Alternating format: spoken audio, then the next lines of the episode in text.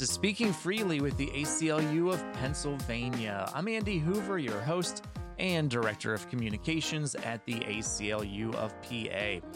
This episode is a follow up to our 420 episode last month. If you didn't listen to that one, I encourage you to go back and hear the conversation I had with Chris Goldstein of NORML.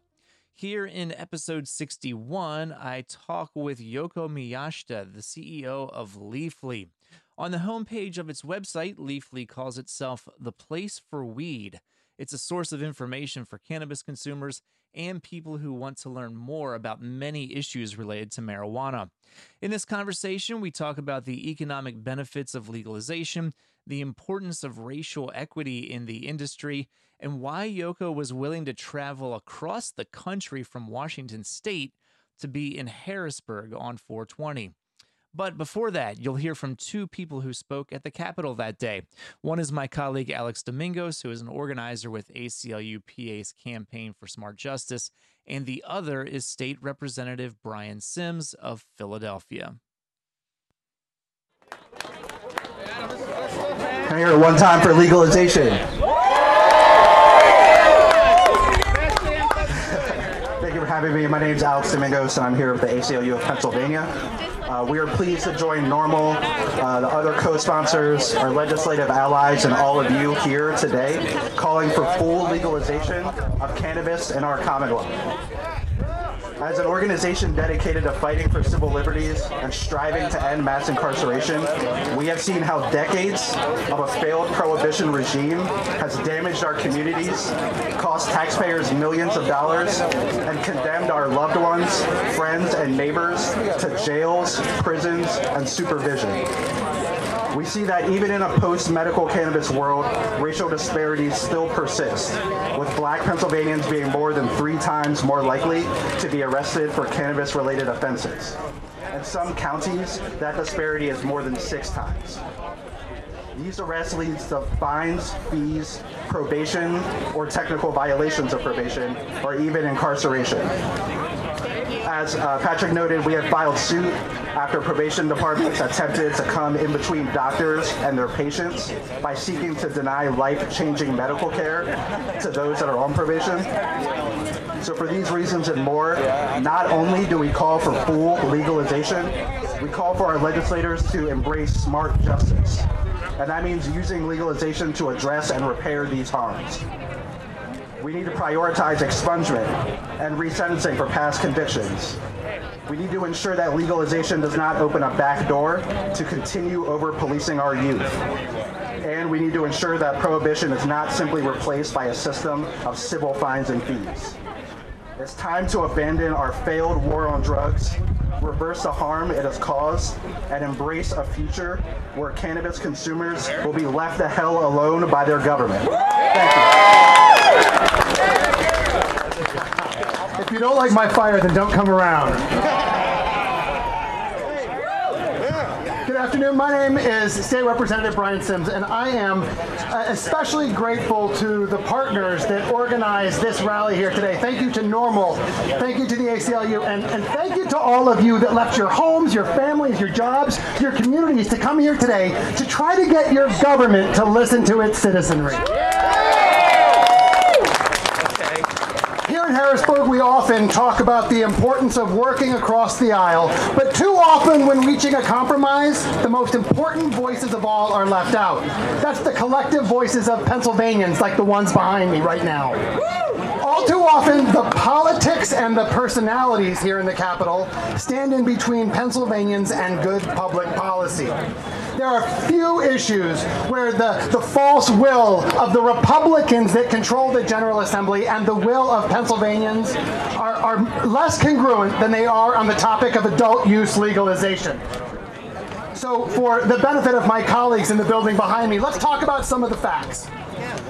Know that at least 70% of Pennsylvanians approve of adult use cannabis legalization, and that they have expressed near unanimous support for decriminalization and mass expungement of nonviolent and small cannabis related offenses. We know that Pennsylvania will see tremendous economic benefits from adult use legalization in a variety of ways, including creating new jobs, revitalizing our agricultural sector, and fueling COVID 19 recovery. But perhaps most importantly, we know that ending the mass incarceration of largely black and brown Pennsylvanians for minor marijuana offenses is the moral and the just thing to do. In 2019, the Auditor General projected that the legalization of recreational marijuana would bring in an additional $580 million worth of taxable revenue to Pennsylvania, a state which I might add continues to suffer from millions of dollars of Republicans' structural deficits and falls far short of fully funding our schools job of our legislature is not to ignore science or citizens, and it sure isn't to use bad science and bad faith as arguments to prop up outdated, racist, and classist laws. As many of you gathered here today know, not everyone in the Capitol is turning a blind eye, and many of my colleagues and I have been working hard to tackle this issue. I'm proud to co-sponsor and advocate for my colleague Representative Wheatley's House Bill 2050 as well as the legalization for bill proposed in the Senate by Senators Street and Laughlin. Both of these bills are gold standards for adult legalization and would be a boon to Pennsylvania's economy, to its small businesses, and to its farmers. To date, 16 states and the District of Columbia have fully legalized cannabis use for adults. Most notably New York and New Jersey, two states that we share borders and economic zones with regardless of your ideology and your personal feelings about marijuana, it is undeniable that now is the time to act in the best interests of the Commonwealth. So, to those who may be ideolog- uh, ideologically opposed to marijuana, I urge you to listen to the science, understand the policy, and listen to the 70% of your neighbors and your community members who support it. The time for cannabis legalization is undeniably here. And I'm looking forward to taking up the governor's call and to working with my colleagues to pass legislation to support a fair, just, and economically prosperous Pennsylvania. A Pennsylvania that doesn't make criminals of some and entrepreneurs of others.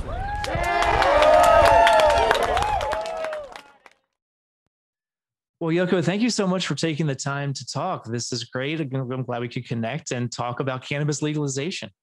Thank you so much for having me. I'm so excited to be here and joining you from Harrisburg. Yeah, so you're the CEO of Leafly. Tell us about Leafly. What is it? What do you all do? Yeah, so Leafly has been around for 11 years, and we are the go-to destination for cannabis consumers. We've been we've focused on education and research and science and helping consumers navigating their path through cannabis. And if you know anything about cannabis, you know there are thousands of strains and multiple form factors, and being able to help consumers understand how cannabis will affect them is part of our mission in terms of connecting cannabis good consumers with the right cannabis products then connecting them to licensed brands and stores nearest them. Okay. And how did you get involved? I, I, saw that you started as general counsel for Leafly in 2019. You became CEO a year later. I also noted in your bio that you were counsel for Getty Images. How did you end up being involved in cannabis advocacy? Yeah, so my training is as a lawyer, and you'll find that this is an industry that's actually populated by a lot of us. So I'm sorry or great. But my background was in media as well. So the combination of media and Leafly really being the organization, you know, the world's largest resource for cannabis news and information, combined with its advocacy of can for cannabis legalization. And this was happening in my backyard. I'm based out of Seattle, Washington.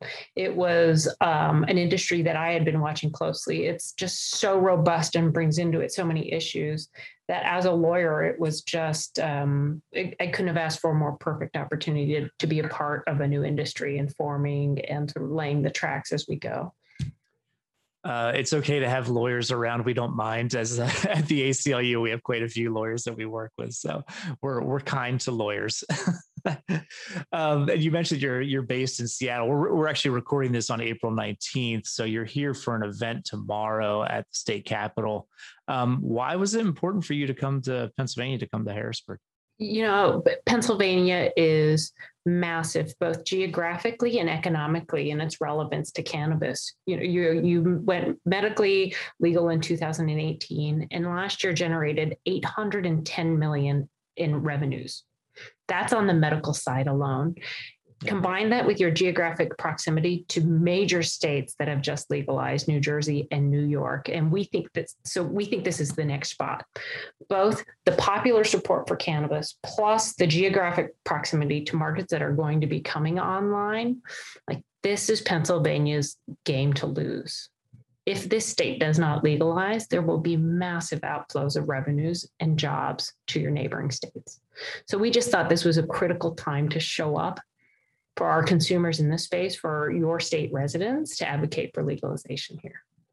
Yeah, I don't know if the comparison is perfect, but sometimes I think of it as similar to the path that happened with gambling. Pennsylvania did not have gambling for a long time. You know, people organized bus trips to go to states that had gambling, West Virginia, New Jersey, uh, and eventually Pennsylvania realized, you know, this is this is money that's being spent by our residents in other states um, and it's something that we should open up as legitimate business. And um, I feel like maybe cannabis is in this in the same heading in the same direction.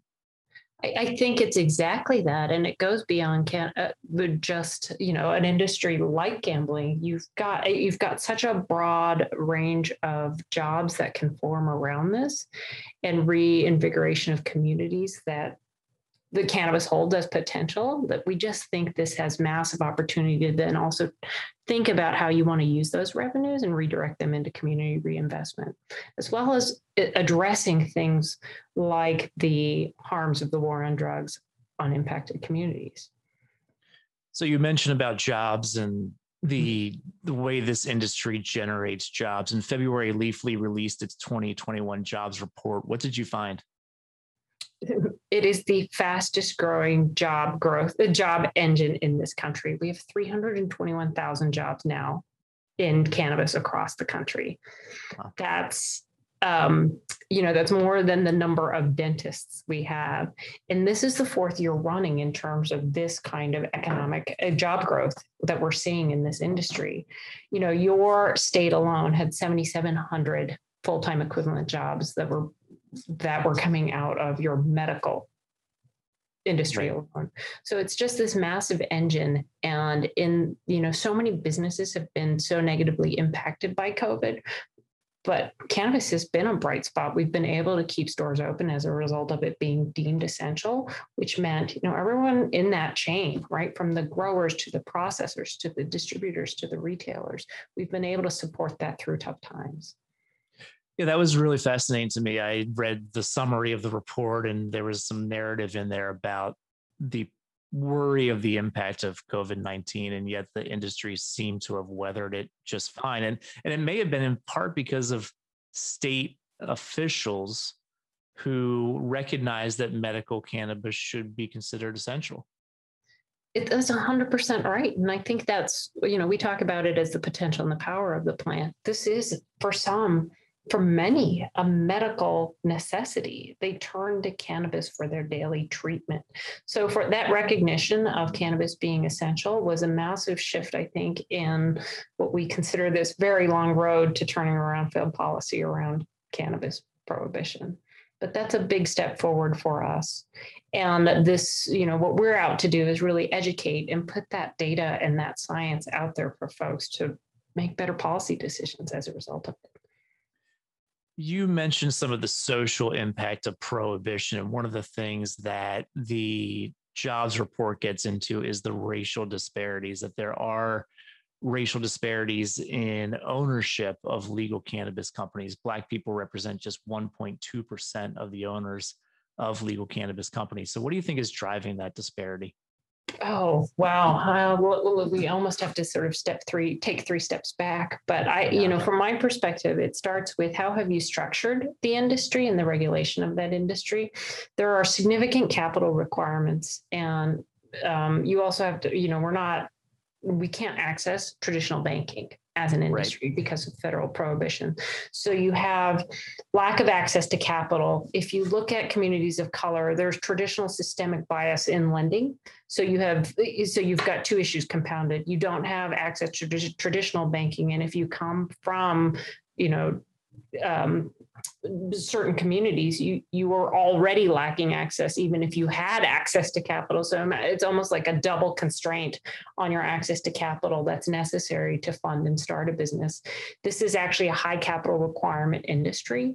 And even in the regulations there have been uh, intentional or inadvertent requirements of holding or owning property before you're granted a license.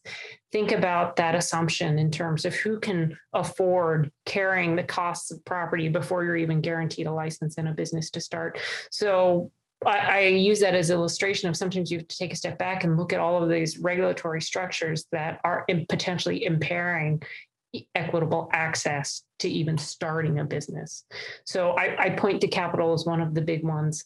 Um, as a result, you see in some states massive, you know, large organizations that are coming in, and you'll see how a state is structured, whether they're vertically integrated, i.e., one person, one party owns growing, processing, and distribution, or horizontal, where you know there's those there are restrictions on who can hold those licenses.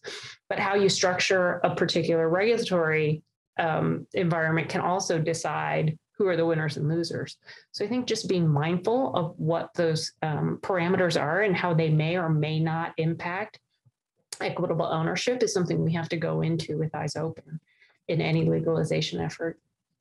So you're the expert, but as my first reaction when I hear the vertical versus horizontal is it sounds like vertical makes it harder for people with less capital that there's less opportunity to get into the industry. Am I right on that? Is it that can it can, and I think what you see emerging is different uh, ways of approaching vertical, where you might see vertical restricted for large players, but vertical preserved for smaller craft players, okay, and small scale.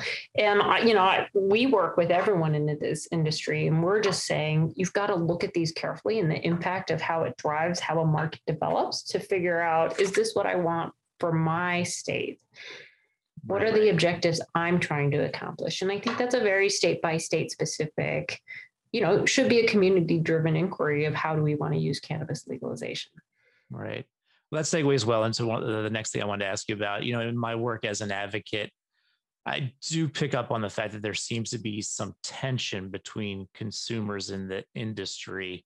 One of my guests on a previous episode talked about that, and, and there are a lot of debates over legalization policy. You've, you've talked about some of them. You know, there are debates over home grow, who gets licenses, cost of licenses, uh, employing people with criminal records. Where does Leafly fall on that spectrum? How do you all balance all of those interests? Wow, that's a lot to sort of. I wish we could say we had the answers to all of those, but I think we start, we're really the tip of the spear on education. Like, okay. let's unpack this. Let's unpack this from starting with the history of the plant.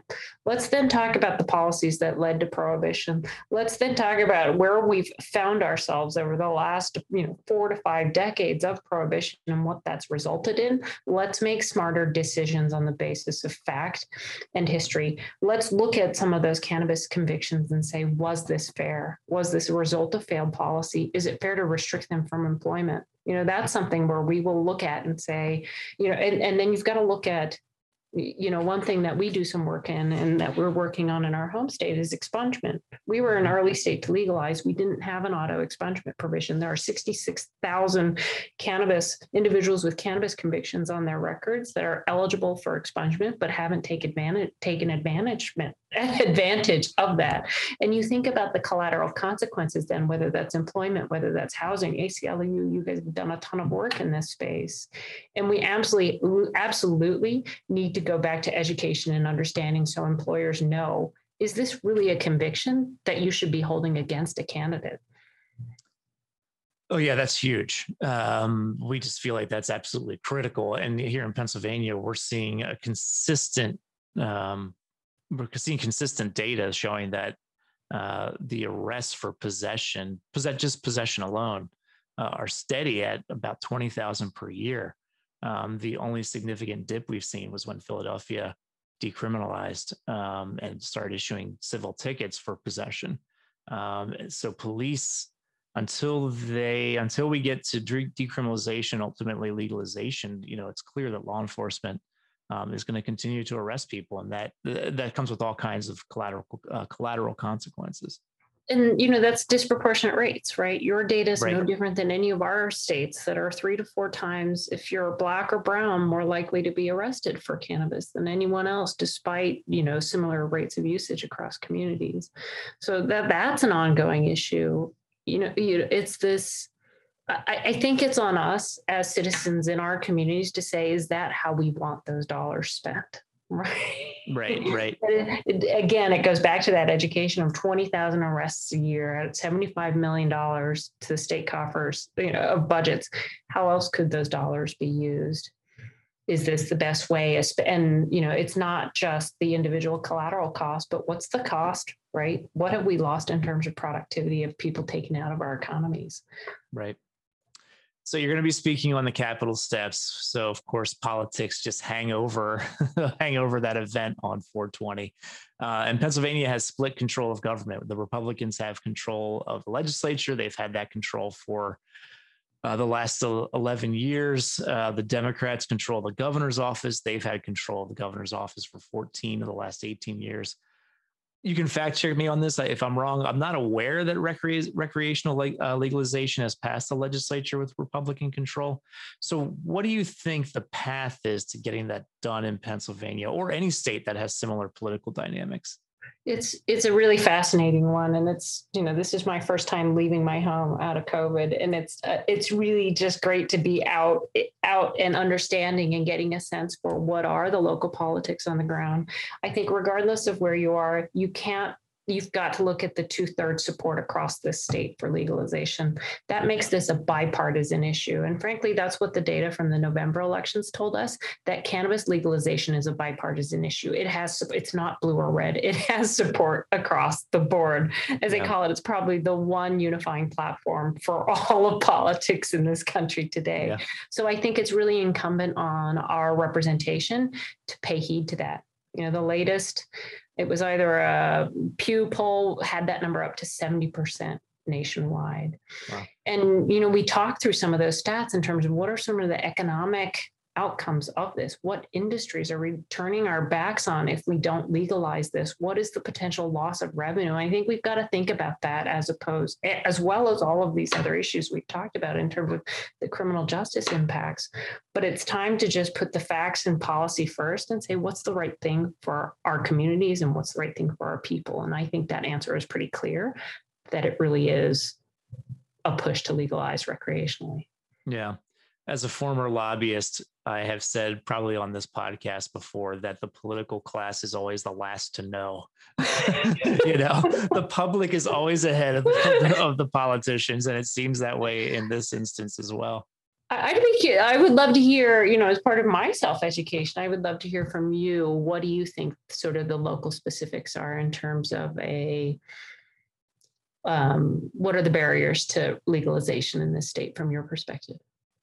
Well, the the 80 year narrative of prohibition obviously is something that takes a while to unwind. So I just think that it, you know it just takes patience to bring people there, and you know, like a lot of legislative bodies, we have people coming from different districts, different cultures. Um, 203 members of our state house, 50 members of our state senate, uh, and so moving the right people to recognize why this is so critical critical just takes time. One of the things that i thought was interesting looking at your website is just it just was a reminder to me of just the legitimacy of this industry. And this is what we've said as advocates for years that we want to bring an uh, what is an existing industry but currently a black market in a lot of you know it's an underground market in a lot of states like pennsylvania and bring it up into the sunlight. Um, so that way you you have um, legal jobs like you're talking about. You um, generate revenue. Uh, people don't have criminal records and all the impacts that come with being in the criminal legal system. Um, the benefits are just obvious, uh, but you know, like I said, 80 years of reefer madness takes a while to uh, to undo. It, it's fascinating to me. I've never worked in an industry where compliance is held to, uh, you know, an elevated status. It is compliance first. Any any player worth their you know, salt in this space is all about compliance. We all consider it a competitive advantage, and this is how you have to play play this. And I've just been so impressed in my time in this space around. It's a it's never a question. We are all working to elevate this, and we are all working to bring an industry out of the shadows, and we are all working for this to be inclusive and equitable. And there's just this fantastic opportunity for us to do it differently with a level of intentionality that you don't get to see very often. So you may have already said your key points that you're going to say tomorrow, but since this uh, this episode will be posted after tomorrow's event, so can you give us the quick summary? What uh, what are you going to be telling folks tomorrow on the Capitol steps? It's you know for for it's kind of where we started, and why are you here today? And like and the, you are the Keystone State this is this is going to happen to you. So i would just love for pennsylvania to take its deep rich history in agriculture to take its deep history in industry and lead here because you have the potential to be a massive market to grow jobs and to continue to be that engine in this country. Um, and you know it's it, like i said those dominoes are falling with your neighbors. Be a part of this don't let this happen to you. Control your destiny. So the website is leafly.com, uh, L E A F L Y.com. And there's an app as well. Folks can check it out and find out all the latest news. Yoko, thanks so much for taking the time. It was really nice to talk with you. Thank you so much, Andy. That's Yoko Miyashita, CEO of Leafly. I also have to give a shout out to everyone with Pennsylvania's NORML chapters who organized last month's 420 event, especially Jeff Riedy from Lehigh Valley NORML. Thank you to Jeff for asking the ACLU to be part of what was a great action. If you like what you hear on Speaking Freely and appreciate what the ACLU does, you should be a member. Go to aclupa.org slash join to donate today. And that brings episode 61 to a close. The audio editor of Speaking Freely is Freddie Foulet. Our video editor is Cambria Lee. Our music is from bensound.com, and the executive director of the ACLU of Pennsylvania is Reggie Shuford. I'm Andy Hoover. Until next time, be healthy and be free.